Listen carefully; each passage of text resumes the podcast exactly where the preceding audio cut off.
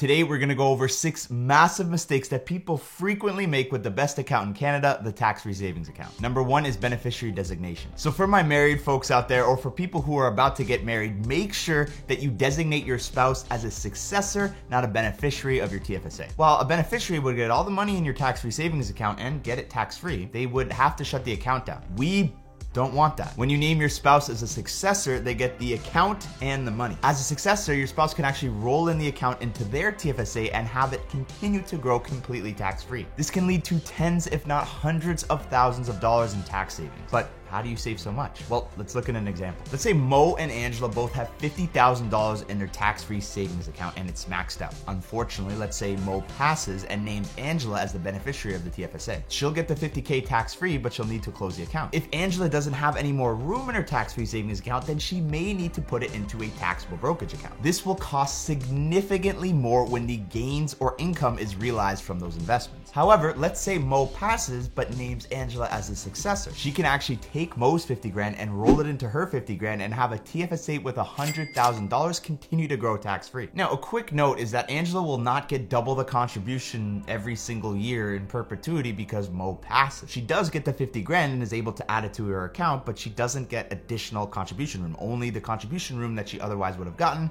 if it was just hers. So yeah, married folks, don't make this mistake. Number two is investing in risky stocks. Okay, so you probably shouldn't be YOLO trading into random stocks in general, but the effects of doing this in a tax free savings account can be devastatingly ghastly. So, with your TFSA, you can pretty freely contribute and withdraw with some rules, of course. One of the rules in particular is when you withdraw money from your tax free savings account, you lose that specific amount of space until next year, but you do get it back next year, and then you also get the additional new contribution room. So, let's do an example to make it more clear. Let's say you contribute 3000 $3,000 to your TFSA and then withdraw $3,000 a few months later. Well, if you've already maxed out your contributions for the year, you're gonna have to wait to recontribute that $3,000 until next year. Now, next year, you'll get that $3,000 worth of room plus the New Year's amount, which for this example, let's say it's $6,000. So you'll get an additional $9,000 in room available to you next year. Now, this withdrawal concern isn't much of a concern if you've got tons of contribution room, as you'll probably be fine. You have to be very mindful of it if you're really rubbing up against your max, but you should always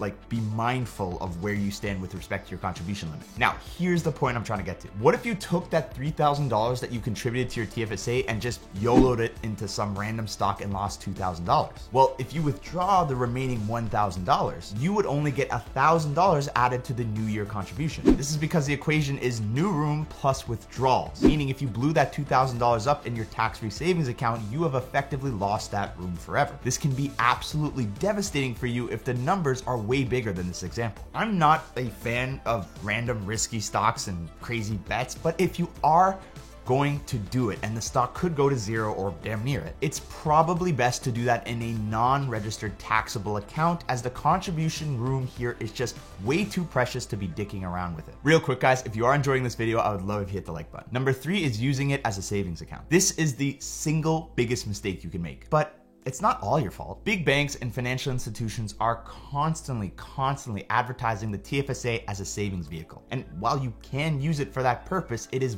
way better utilized for investing. You can get similar interest rates, if not higher, with just regular old high interest accounts at places like EQ Bank, Neo Financial, and Tangerine. There's virtually no limit to the amount of money that you can put away in those accounts. But with a TFSA, you are wasting valuable contribution room if you just have the dollars sitting there idle. The optimal strategy is to have your savings in a high interest savings account and keep your TFSA for investing. Now, if you want to know how to invest with the TFSA, you can check out this video here, but just know that the hundreds of thousands of dollars in tax savings comes when you use the tax-free savings account for investing. Number four is over contribution. Now, this is a pretty straightforward mistake and a lot of people actually don't have this problem. However, it's still very much worth noting, especially if you're a young adult with limited contribution room. Now, as we briefly touched on in this video, there's a set contribution limit that you can have with your TFSA. Now, what happens if you overcontribute? Well, the CRA will come after you and charge you a 1% fee of the overcontribution amount every single month that you have it in the account. We